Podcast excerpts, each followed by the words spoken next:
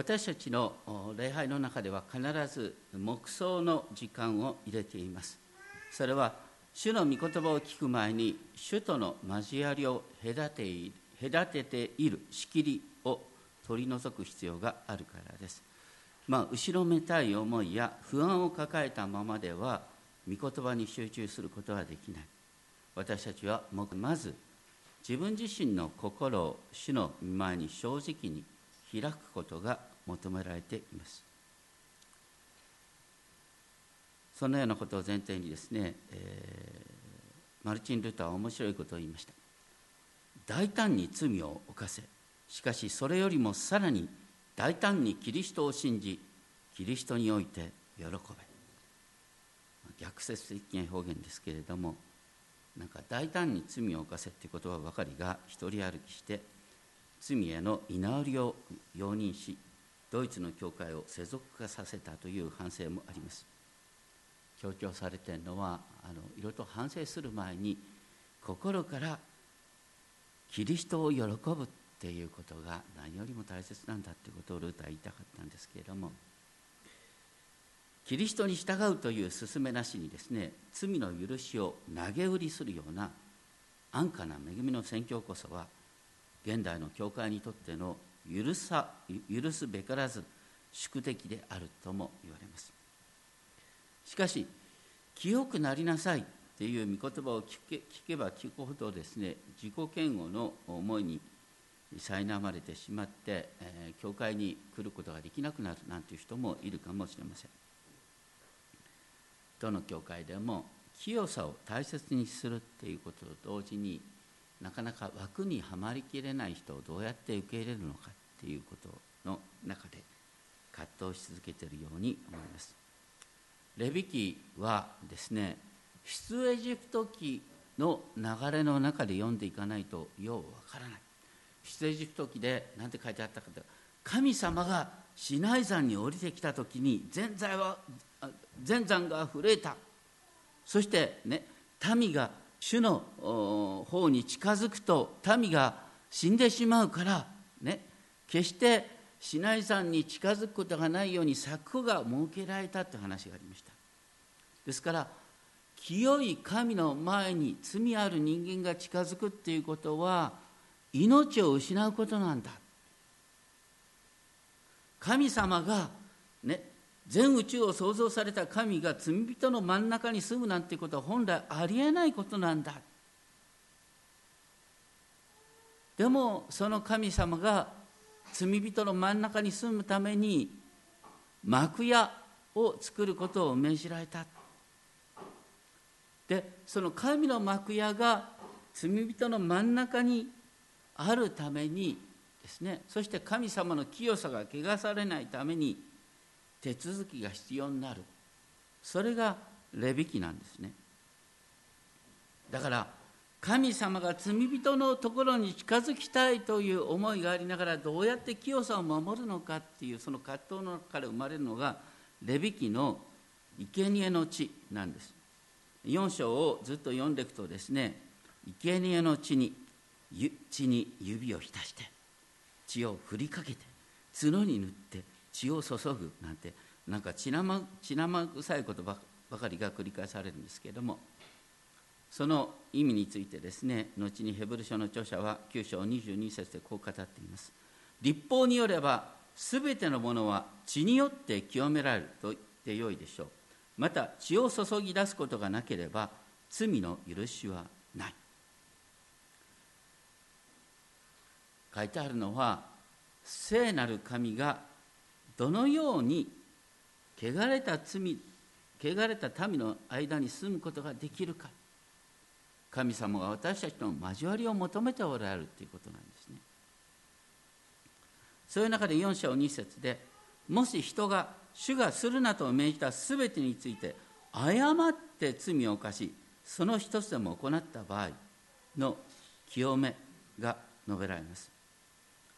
誤ってっていうのはですね気づかずにとか意図せずにと訳すことができるとにかくまあよく知らなかったんですっていうのは言い訳にならないよねってことですね神様が罪と思われることを行ったらその罪を清めてもらわないと私たちは神に神との交わりを回復できないんだよってことなんです。で4章ではですね4つの生贄について書いたんですけれども区別されているのは誰が罪を犯したのかっていうことなんです。第一はですね4章3節油注がれた祭司が罪を犯し民に咎を及ぼす場合、ね、祭司が罪を犯すと改宗全体に咎が及ぶ場合があるですけれどもね牧師が罪を犯すと改宗全体に咎が及ぶということもあるんだと。いうのに似てますね。なんかあまり言いたくないけど。なかなか大変なものです。そのような場合決してそれを放置せずに最も高価な傷のない若いお牛を連れてきて罪の身代わりの印身代わりとする印として牛の頭に手を置いて自分の手で殺すことが命じられていた。そしてその血をね普通生贄の血をですね、えー、天幕の正常の中に持って入るってことは普段はあんまりないんですけれどもとにかく死聖上を仕切る垂れ幕の前にいわゆる聖女と死聖女を仕切る垂れ幕の前に七度振りかける。そればかりか聖女と死聖女の間にあるですね甲の祭壇の角にも塗る。聖女に仕える身として罪を犯したから聖女が清められる必要があるということなんですね。その際ですね、えー、脂肪とか腎臓は全焼の生贄として焼いて煙にされるんですけれども残りの肉は宿営の外の灰捨て場で焼き切り食べることは許されないと第2は4章13節からですねイスラエルの全改宗が罪を犯した場合です、まあ、13節の終わりの訳についてはこう訳した方が一般的かなと思いますが主がするなと命じたすべてのうちの一つでも行うならとがあるものとなる。いわゆるとがあるものとなると訳した方がいいかな。と思います。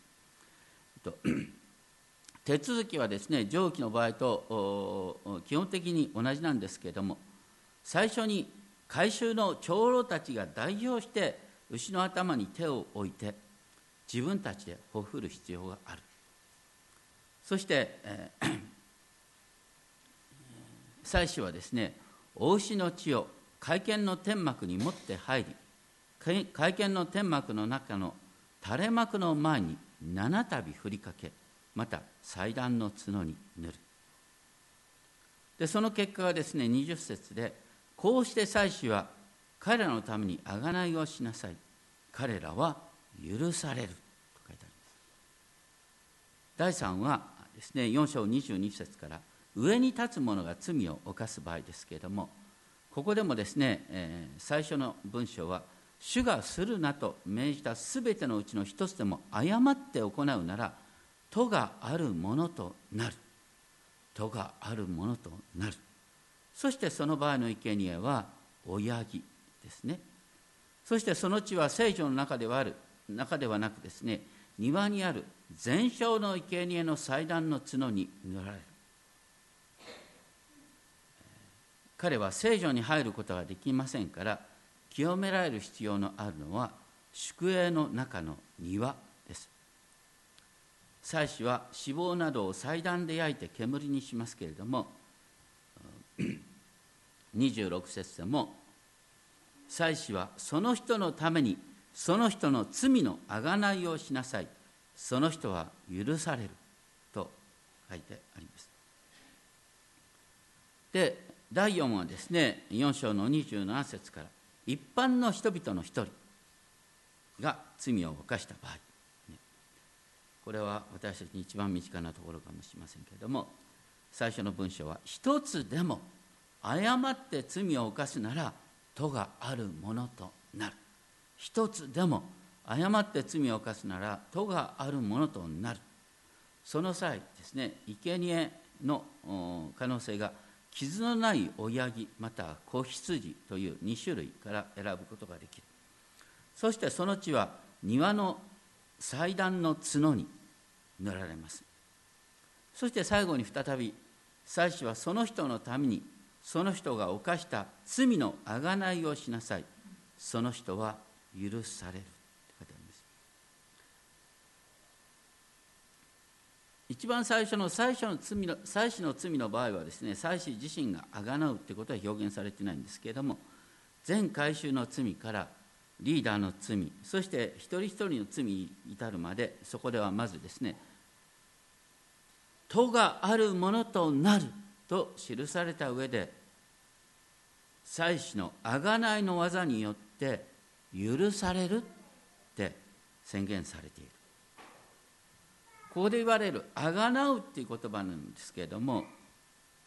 あのえあがなうっていう言葉とですねあの今まで出てきた「あがないの蓋」10階の板を入れる「あがないの蓋」は基本的に同じ言葉から派生している。要するにこの「あがない」というのは何かというと主の前に戸があるものとされたものがどのように神との交わりを回復できるかっていう教えそして5章になるとですね証言しなければ呪われるという声を聞きながら証言しないならここに書いてあるのはですね誤ってという過失ではなくですね意識的になすべきことをしないという罪です。この場合はその帰結がですね咎を負わなければならないと記されます。要するにえ、なすべきことをしないですね。不作為の罪っていうんですか、え、それも咎を負うってことなんですね。そして次にあの2節からあ4節にかけて書いてあることなんですけれども。全部ですね彼の目からは隠れている。要するにあ間違ってやっちゃったってことですね。彼の目からは隠れている。間違ってやっちゃってる罪について書いてある。まずですねえー、2節で汚れた獣の死体などすべての汚れたものに触れた場合。5章3節では人を汚すものに触れた場合。4節では口で軽々しく誓う場合、ね、そしてそれに気づくならっていう表現があったとしてもですねとにかく神様がこれは汚れているというものに触れたりまた軽々しく誓ってしまった場合戸があるものとなる。と、ね、2節から5節の終わりに書いてある。戸があるものとなる。そして戸があるものとなった場合は5章5節その人はそのことで罪を犯したことを告白する。あのトガを覚えるっていう訳はこうこう4節5節で書いてあるんですけれどもそうなるとですねいわゆるはトガを覚える。両親の呵責を感じた。両親の呵責を清めてもらうっていう感じに理解される場合があるかなと思うんですがここに書いてあることはですね自分が感じるかどうかっていうことじゃなくて神様の命じることそれを破ってしまえばまた神様が汚れているといったものに触れた場合清めの必要があるということなんですね。自分が感じるかっていうよりは神様がダメだっていうことをやっちゃった場合に戸があるものとなる。戸があるものとなったら清められなければ神様との交わりは回復できないということなんですそして5章6節からですね自分が犯した罪のために償いとして子羊でもヤギでもメス一頭を主のもとに連れてきて罪のための生贄の生贄としなさい。って書いてあります。罪のための生贄とする。そして、えー、5章7節では羊を飼う余裕がなければって書いてあ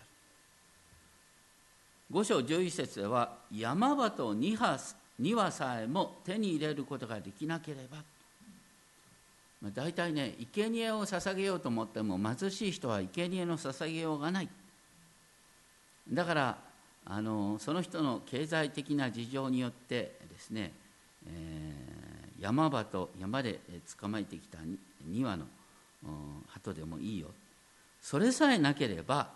わずかな小麦粉でもいいんだよっていうことが書いてある。とにかくねまあ、いつの世にもですねお金の力で毛を免れるなんていうことがあるんですけども、ね、お金その人の所得と関係なくとにかく戸がを戸があるものとなったら祭司はその人のために罪の贖いをするんだ。そしてその罪の贖いによってその人は許されるって書いてあるんです。ここここで繰り返されるのは罪のための生贄っていうのはね悪いことをしたら罰として何か生贄捧げろって話じゃないんです。そうじゃなくしてね罪の重さが問題にされてるんじゃなくしてねあの区別されてるのはどのような立場の人が罪を犯したかどのような経済力を持った人が罪を犯したかっていうことが書いてあるんです。罪の重さではないっていうのはどういうことかっていうとね要するに神様は私たちとの交わりを回復したいんです。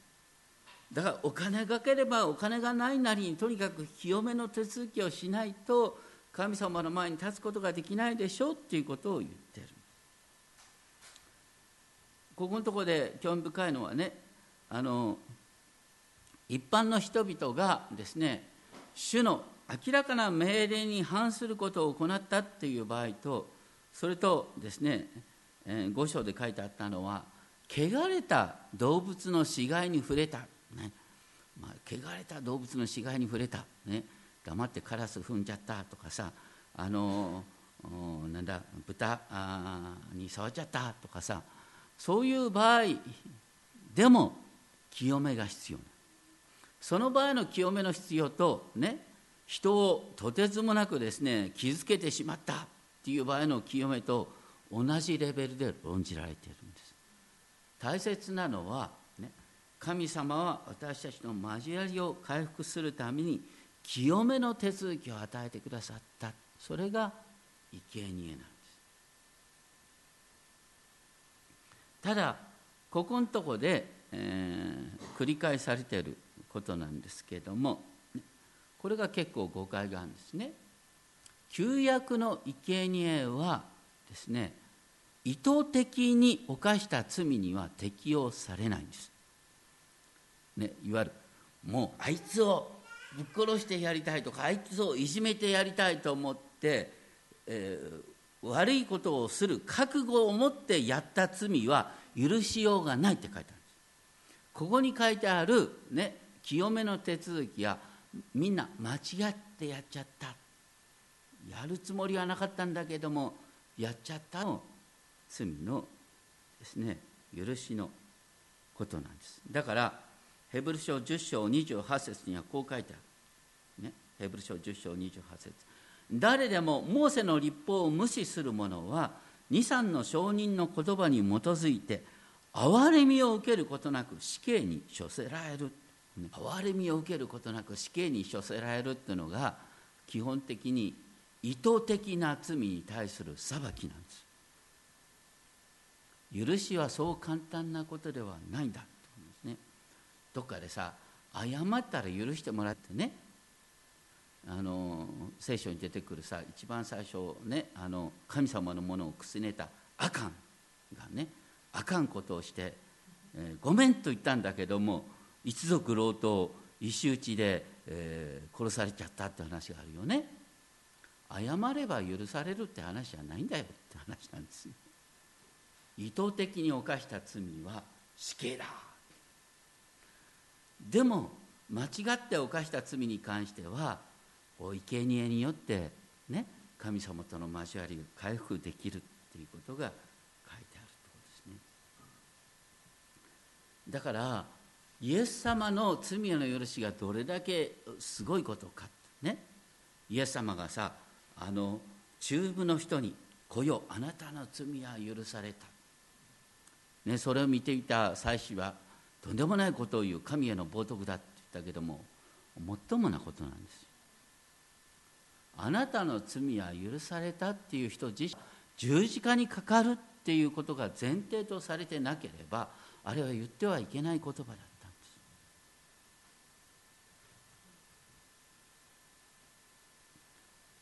す。で5章14節からはですね、えー、ついで主はモーセに告げて仰せられた。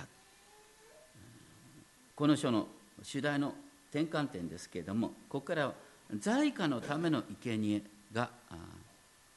記されます。在家っていう言葉は今までですね「都があるものとされる」って言っていたこの「都が」っていう言葉と基本のヘブル語同じなんです。問われているのは結果責任なんです。でこの在家のためにっていうのはあの新科学の第2版では在家のための生贄って書いてあったんですけど新科学第3版ではですね5章15節その償いのためって書いてあります。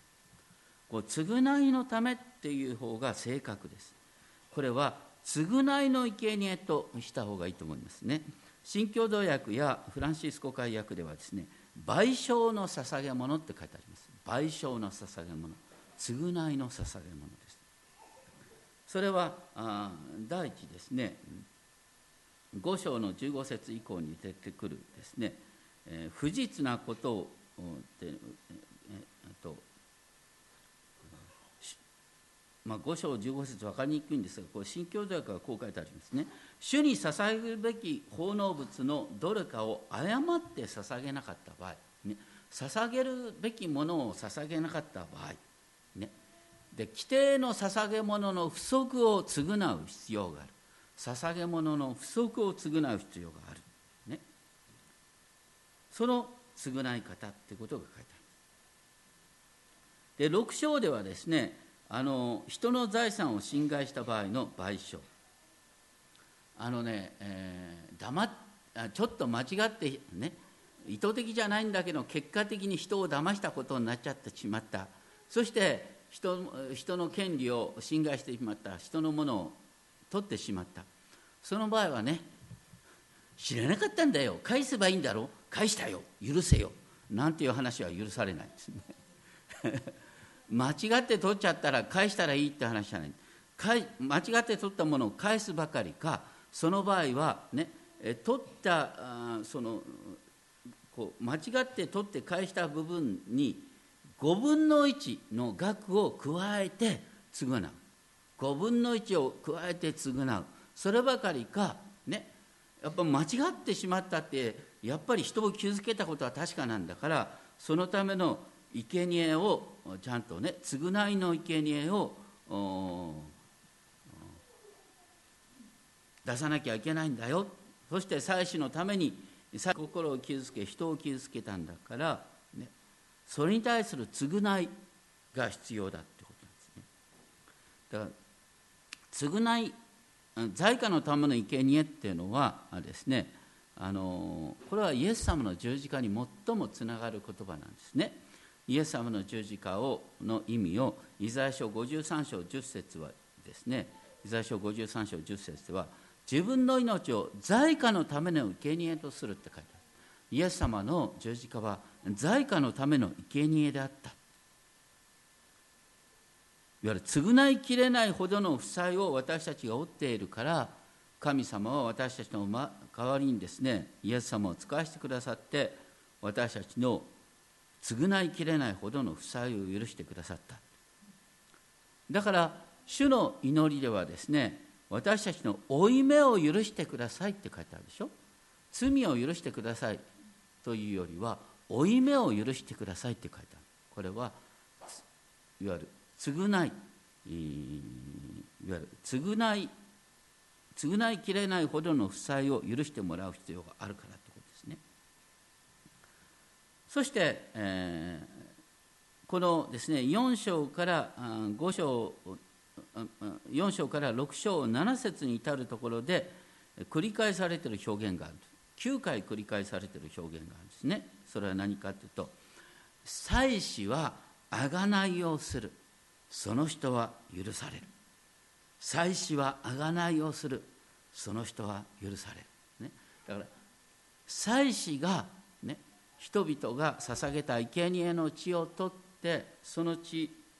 でですねその聖女を清めることによってその人は許されるっていうことが繰り返される。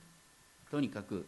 神様はどうやって汚れた人間の間に住むのかっていうことをこの生贄を通してですね示してくださったとで6章8節以降 7, 7章の終わりまではこれはごく簡単に済ませますがこれは祭司の守るべき捧げ物の規定なんですね。まず書いてあるのは全焼の生贄について毎日絶やすことなく、えーとですね、全焼の生贄を捧げたら大変なんですね。祭司はあの夜寝ないでですね生贄の火がなくならないようにって火の番をする必要があるなんてこと書いてあったんですね。それからあの全焼の生贄に関してはですねあの 脂肪は肺にしますけれどもその他の肉の部分についてはですねあの宿営の外に持ち出す必要がある。その時はですね、えー、生贄を焼く時の、うん、装束とですね、えー、生贄の残りをですね宿営の外に持ち出す時の装束っていうのは違う。着替えなきゃいけない。ね。宿営の中にいる時と外にいる時と着替える必要があるなんていうですね、えー、いろんなことが書いてある。要するに神様のこの聖なる区域を清く保つっていうことが本当に繰り返し大切にされていたんです。それからですね、えー、生贄の捧げ物はですね、えー、さっきの罪のための生贄とかあ財貨のための生贄にては祭司が食べることができるんですね、えー、これ全焼の生贄は全部燃やしきるんですけど罪の人々が犯した罪全回収の罪じゃなくてある個人が犯した罪の生贄についてはそれは祭祀のものとなるんです。で祭祀っていうのはあの、所得がないことになってるんですね。だから祭祀は人が罪を犯した。そして犯した罪の生贄の肉を食べる。ことによってですね太っていくなんてことがあるんですが。まあそれが問題と後で問題となっていくんですね。人々が罪を犯してですね生贄を捧げれば捧げるほど妻子は太っていくんですよ。だから人の罪によって太っていくみたいな話になっちゃってそこから妻子の堕落が始まるってことがあるんですけれども。あの まあとにかくですね、えー、そうであってもとにかくこう罪のための生贄もですね本当に主に捧げたものは最も聖なるものとされるっていうことが書いてあるね。私たちもですね汚れたものだけども私たち自身を神様にまあそのようなことがまあいろいろと書いてあるということですね。そしてあのこれの結論としてですねあのあそれから面白いのは7章の11節から36節のところで和解の生贄が書いてあるんです。和解の生贄についてはですね7章11節以降ですね罪のための生贄は自分が罪を犯したから食べることはできない。でも和解のための生贄っていうのは神様とのピース神様との和解をね作るための生贄だから彼の前で食べる。食べることが命じられてるんですね。でもその場合もこのレビ記の規定ではですね喜んで食べろって新明記に書いてあるんですけどレビ記の規定ではですねあのそこでですねその身に汚れがあるのに生贄を食べるならその民から断ち切られるとかですね脂肪や血を食べる者は民から断ち切られる。ここでですね和解の生贄に関しては食べ方が悪いと断ち切られるということが繰り返されるんですね。それほどにレベキでのテーマは清さを保つと。汚れたままで神の前に近づくと断ち切られる。ね。血を食べると断ち切られる。脂肪を食べると断ち切られる。ぶっ殺すぞって話なんですけども。まあそのようにですね。神様が、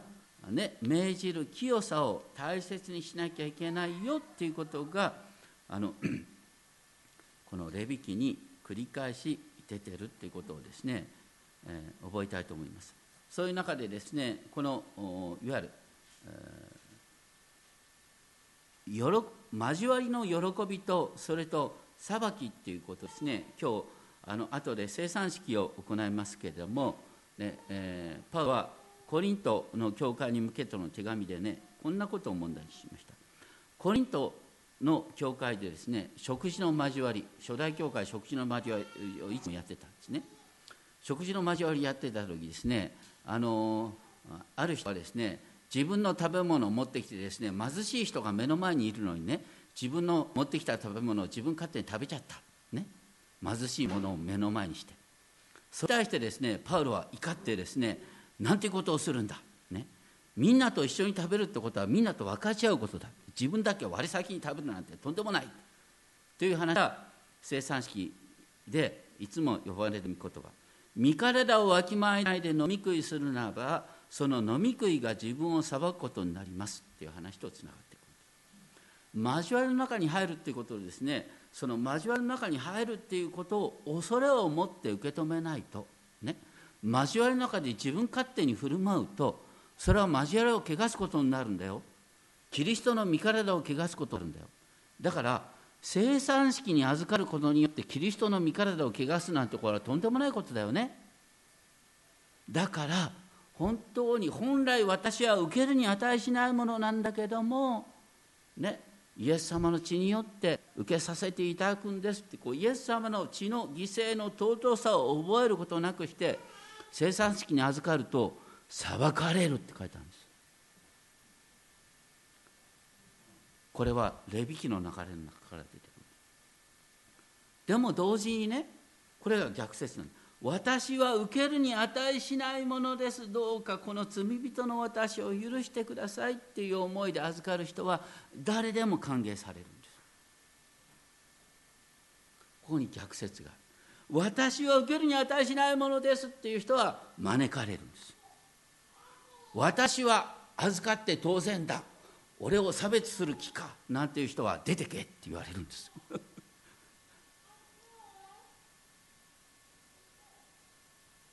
神様がねとにかく罪人の真ん中に立つってことはすごい神様の側に犠牲のいることだった。後に預言者イザヤはですねイザヤ書59章1節2節で、ね、主役を読みますけれどもこうおっしゃっている「見よ。主の手が短くて救えないのではない。その耳が重くて聞こえないのではない。それはあなた方の咎があなた方と神との仕切りとなり、あなた方の咎が仕切りとなっている。その罪が御顔を隠させ聞いてくださらないようにした。本来だったらそこでね祭司クラスが出てきてですね祭司が私があなたの罪のあがないのためにね働きをするんだから安心してください。ね。えー、生贄を出すお金がなかったら穀物の捧げ物もでもいいからね。神様あなたを清めたいと願っているって祭司が言うべきなんですけれども祭司は自分の腹を膨らますことばっかり考えてしまって、ね、貧しい人をないがしろにしていった。でそれを見てですね主はですね取りなす者のいないのに驚かれた。祭司が祭司の働きをしてない。だからどうしたかっていうと神ご自身が新しい祭司を使わした。大祭司イエスを使わした。そして大祭司イエスによって私たちのすべての罪を許してくださったっていうことなんです。だからこう